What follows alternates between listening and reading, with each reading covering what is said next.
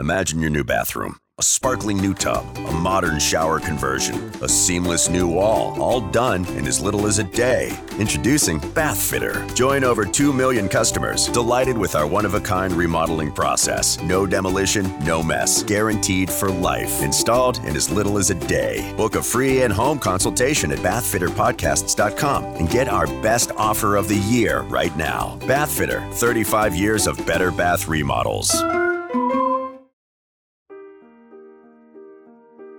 Welcome to the New Heights Show on Education. I'm Pamela Clark, founder and director of the New Heights Educational Group, and I'm here with David Smith, the founder of Silicon Valley High School, who has helped us get these podcasts produced and delivered to you. Yes, Pamela, when we saw the great things that you and your army of volunteers were achieving at New Heights, we wanted to get involved. We're happy to work with you to leverage the internet and make quality education accessible and affordable to everyone, everywhere. Thank you, David. We appreciate Silicon Valley High School helping us to get these podcasts out to the hundreds of thousands of listeners from all over the world. So I hope you enjoy the show. Hey everyone, and welcome back to the New Heights Show on education. I hope you all had a great weekend as always. This is your host, Anna Shi. Thank you all for tuning in to today's show. So I am a part of the New Heights Educational Group, which is um, a group that I volunteer with as part of this radio show program. And you can find out more about them at newheightseducation.org or email us at newheightseducation at yahoo.com or call us at 419 786 0247. Right now, you might be struggling through your classes or even failing them. You might be worried that you may not finish high school. There might have even been a thought that you may not be smart enough. Well, the New Heights Educational Group begs to differ. We not only think you are smart enough, but with our help, you will complete your high school diploma. The New Heights Educational Group strives to improve your academic success through its tutoring services. To learn more, please visit newheightseducation.org and contact us. New Heights Educational Group, educational resources to help reach your goals. Before I begin, I just want to clarify that I own none of the information I'm going to talk about today. All of it can be found from the websites included in this episode's description, which you should be able to check out as soon as the first half of the show is published. So today we are talking about a bird called the tufted titmouse. So you might have never even heard of this bird before. Um, I certainly haven't until like I actually or until I started learning about birds like um, in biology class. So they're basically this little um, kind of gray bird. So they have a gray kind of gray slash bluish back. And um, they have a little crest just like the cardinal. And then their stomach as well as like most of their face is a kind of creamy white color. And their eyes are like um, a deep little black color so they have a very echoing voice, and they're common in the eastern deciduous forests um, of the United States, as well as a frequent visitor to feeders. So they are one of the many songbirds that you can find in New England, which is one of the reasons why I'm talking about them. Uh, the large black eyes, uh, small and round bill, and the brushy crest are kind of the some of the most characteristic qualities of this bird. And they give the bird a kind of eager expression that matches the way um, they kind of fly their way through the canopies, hang from twig ends, and drop into bird feeders. Um, when a titmouse finds a large seed, you'll see it carry it the carry the seed to a perch and then crack it with sharp whacks of its stout bill. So you just kind of whack it with its bill, which is pretty cute. Um, so these birds look kind of large in comparison to the other small birds that usually come to feeders. Uh, a lot of this comes from the impression of their large head, their large eye, the thick neck, and they're kind of like really full bodies. And um, the pointed crest and the stout bill help identify titmice even when they are only in silhouette form. So again, they have a kind of silvery gray pattern from above, which helps them to blend into the surroundings. Um, and they have the white underside, which again also helps them to blend into their surroundings if you look at them from below, because the sky is a kind of lighter color than the ground. They also have a kind of rusty or almost peach colored wash down their flanks, and they have a black patch just above the bill, which makes the bird bird look like they have a little bit of a snub nosed. So here's some cool facts about the tufted titmouse. Um, so the black crested titmouse of Texas and Mexico has at times been considered just a form of the tufted titmouse. Uh, the two species hybridize where they meet, but the hybrid zone is really narrow and stable. Um, over time. They differ slightly in the quality of their calls and they show um, some genetic differences as well. And unlike many chickadees, the tufted titmouse pairs do not gather into large flocks outside the breeding season. So, what they do instead is that um, they remain on the territory as a pair. And frequently, one of their young from that year remains with them, and occasionally, other juveniles from other places will join them. So, they're not really into those huge, super big flocks as like some other birds are.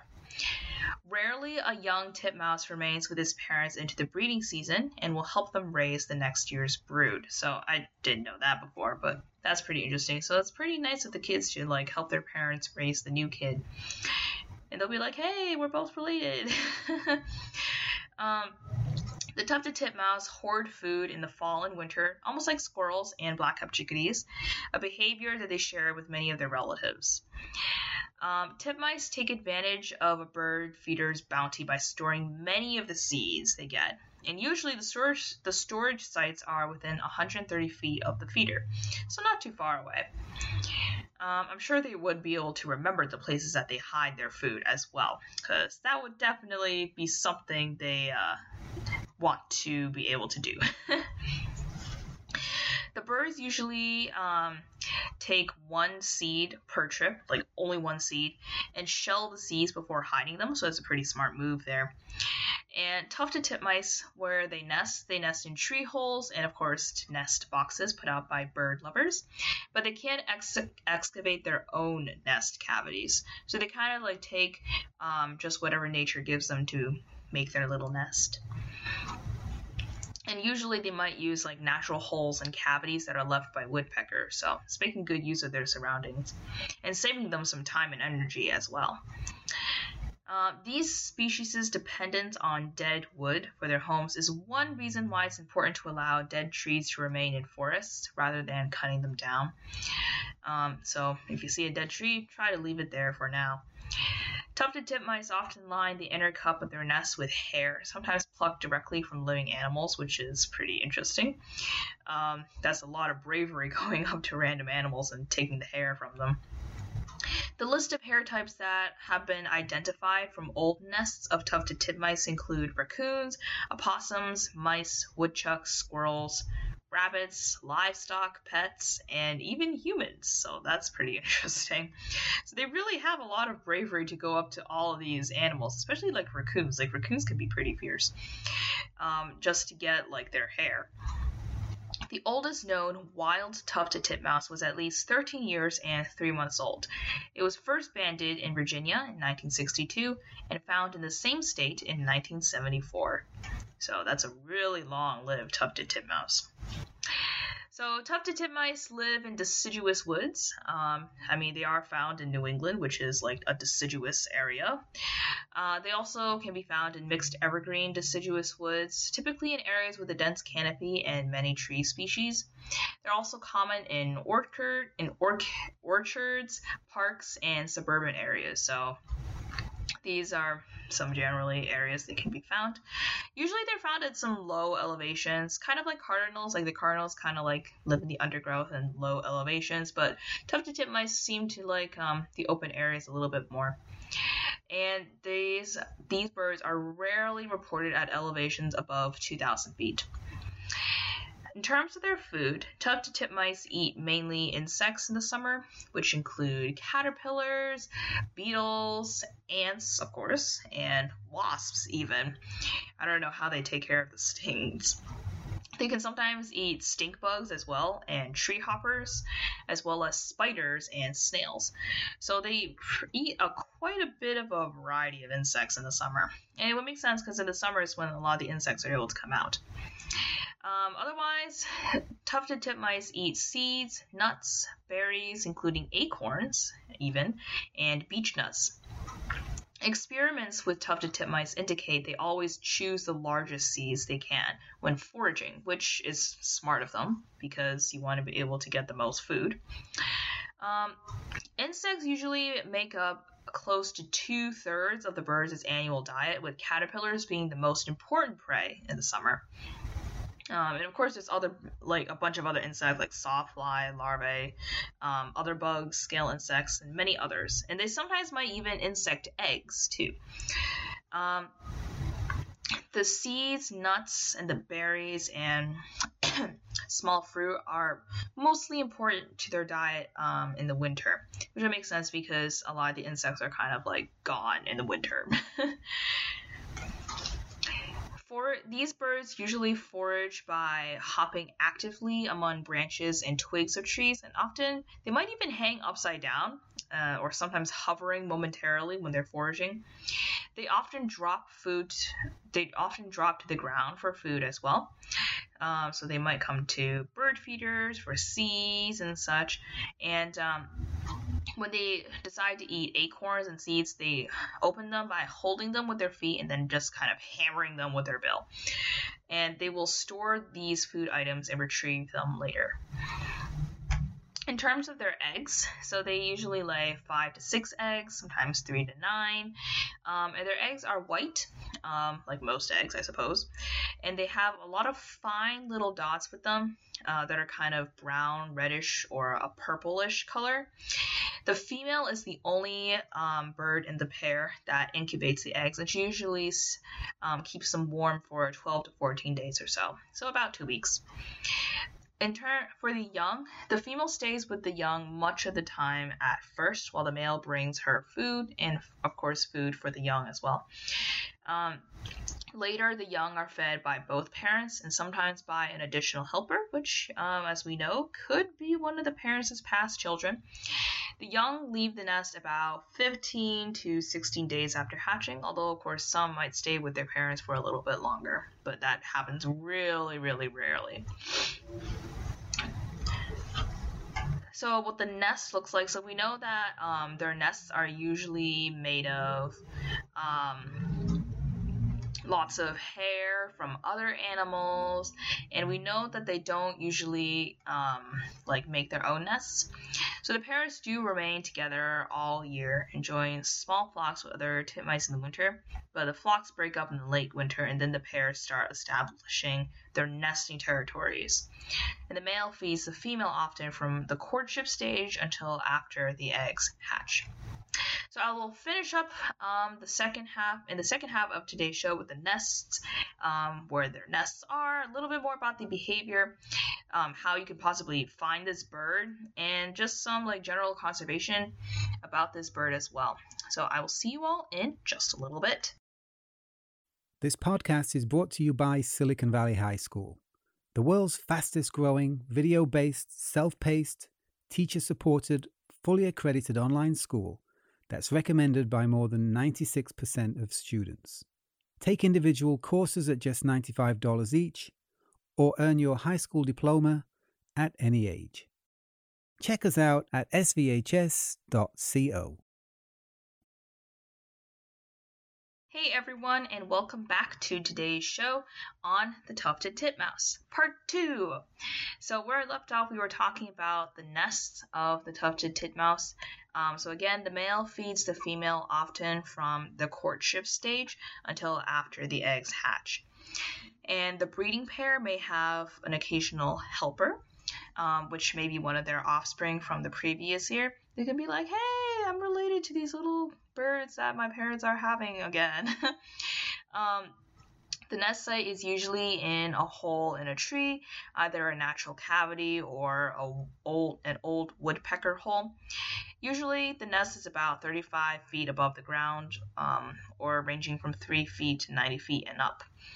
And unlike chickadees, apparently um, these birds don't excavate their own nest hole, and they will also use nest boxes. The nest, um, which are most likely built by the females, has a foundation of grass, moss, leaves, bark strips. Um, they're often lined with soft materials, uh, as as we all know, especially animal hair, which may be even human hair, and they may be plucked from live animals. they might also pluck the hair from live woodchucks, dogs, and other animals, really. Um, titmice build cup shaped nests inside the nest cavity using damp leaves um, and some other materials like grasses and bark strips. And um, they might even line the nest with some cotton, just any kind of like soft material to help keep the little chicks warm. Naturalists who examine the old nests have identified raccoon, um, like an, even fox squirrel hairs, red squirrels, horse hairs, um, mouse, woodchucks, a bunch of different animal hairs. Usually, um, the nest construction takes about 6 to 11 days, so maybe a week or a week and a half, maybe. It's a pretty long time. Um, they can also sometimes they might use the hole of um, a pileated woodpecker or a northern flicker, which are birds that like kind of like make little old make little nest holes in trees. And Additionally, tufted titmice also nest in artificial structure, which, uh, besides nest boxes, include fence posts and metal pipes. So, metal pipes is an interesting place to have their kids. In terms of their behavior, so tufted titmice flit from branch to branch of the forest canopy looking for food, often in the company of other species, which include nuthatches, chickadees, kinglets, and woodpeckers. And so, as we know from before, um, the chickadee has a tendency to kind of hang around with other birds as well, besides like birds of its own species. So, it's not a huge surprise that they can be found with tufted titmice. Whenever these titmice find large seeds, such as sunflower seeds, they take um, take them from wherever they are. Maybe it's a bird feeder, and then they typically hold on to the seed with their feet, and then they, of course, hammer it open with their beaks. And then in the fall and in the winter, they would hide these seeds in bark crevices um, in order to save them for later. So and these tufted titmice are very acrobatic, so they can hang upside down or sideways in order to investigate cones, the undersides of branches, and leaf clusters. So they're really kind of like this really happy little bird who's super acrobatic and everything, is really cute. And they, they sometimes even come all the way to the ground to hop around after fallen seeds or insects. And these titmice are very vocal birds, and they're also really quick to respond to the sounds of agitation in other birds, uh, which might be pretty helpful in order for them. So when they like stay with other birds, just like with the chickadees, they can kind of be around them and know whenever something is wrong. And they usually come close uh, to investigate or join a group of birds mobbing a predator. So if you look up um, in one of the websites included in this episode's description, you should be able to find um, one of one of the links should lead to more about the tufted titmouse, and you should be able to find more about what their call is like. Um, I'm never, I'm sure I've heard of their call before, but I do not remember what it is at the moment. Um, but I'm sure that if you listen to their call on the website, uh, you should be able to find out. And honestly, that website, the websites in this episode's description, um, have a lot of really good information about birds, uh, especially their calls. Like they have calls that are from different kinds, different naturalists who upload them, and they uh, sometimes they might include only the common call of the bird. Sometimes they might include the uh, warning call and like different types of calls. Like all these birds have really complex kind of languages, so having all of these resources for us to learn about their calls is always really, really cool. So, with their conservation, Uh, tufted titmice are really common along with a small with a similar black crested titmouse. So the populations have increased between 1966 and 2015 according to the North American Breeding Bird Survey. And the Partners in Flight estimates a global breeding population of 8 million, which is a lot, with 100% living in the US. The species rates a 7 out of 20 on the Continental Concern score. And the tufted titmouse is not, I repeat, not on the 2016 State of North America's Birds Watch list. So, really, these birds are kind of doing fine. Like, just like the cardinal, these birds don't have a huge threat, like, at least a ton of huge threat a ton of huge threats facing them right now, which is pretty good. And uh, the fact that they're all living in the US is pretty interesting itself. So, you know, if you go anywhere in the US, as long as you're within their region, you should be able to see some tufted titmice. Um, these birds' range have been expanding northward over the last half century or so, possibly due to changes in the weather. Um, it could also be because of reversion of farmlands to forests and the growing popularity of backyard bird feeders. Because if you think about it, um, with a warming climate, the birds might be moving northward um, because, like, they're like, hey, the weather's even warm. There's weather's warm up here. We can actually live here, like bef- unlike before. And they're like, hey, this place is actually pretty cool. So they start even moving. So they start moving even more northward. Um, and of course, with the backyard bird feeders, if you, as long as they have some kind of food and shelter and water and like warmth, they'll be able, they'll be doing pretty good wherever they are. So the bird feeders provide like um, an extra kind of food resource for the birds, and now they're able to live in another area where they wouldn't have been able to live in before, which is pretty nice. And it also helps their growing population too. So if you really want to find some of these tufted titmouse at your bird feeder, um, they you'll be in luck because they are quite um, regular. They're one of the regulars at backyard bird feeders, especially in the winter. And they do prefer sunflower seeds like many other birds do. Like I guess sunflower seeds is a huge gourmet thing for them. But they'll also eat suet, peanuts, and other seeds. Uh, I'm sure if you get some um, bird feeder bag of mixed seeds from your local store. You should it should be good. Uh, so you can, as you know, they build their nests in cavities. So if you want to kind of see their nesting in action, you can put up some nest boxes in order to attract some breeding titmice to your yard. And but make sure you put it up well before the breeding season, and attach a guard to the nesting box in order to keep predators from raiding the eggs and the young. And if you really just want to look for this bird, um, you can find the bird flitting through the outer branches of tree canopies in deciduous woods, like the New England area. Um, you, you can also find them in the parks and, of course, backyards, really. You can, if you want, um, if you're really intent on looking for this bird, you can take a quiet walk through the woodlands, and you'll often turn up the twittering of a mixed species foraging flock uh, which, as you know, might include the tufted titmouse, um, along with the black-capped chickadee and nuthatch and a bunch of other birds. And I believe their call um, is a kind of whistled Peter, Peter, Peter song. Uh, you might hear that well before you see the bird.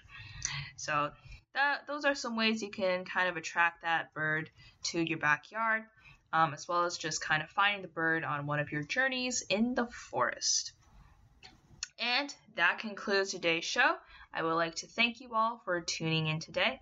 And don't forget to join me next Sunday at 5 p.m. Eastern Time when I talk about another songbird because um, I have a few more songbirds that I want to talk about. We hope you enjoyed today's show. Don't forget to rate us and follow us on your podcast player. Check out our show page, radio.newheightseducation.org for monthly announcements and other happenings.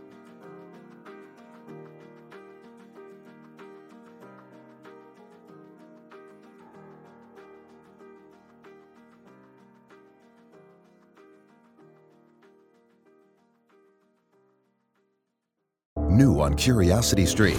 Louis B. Mayer, Jack Warner, William Fox. Hollywood was the city of dreams, but the beginnings were a nightmare. You will never work in this town again!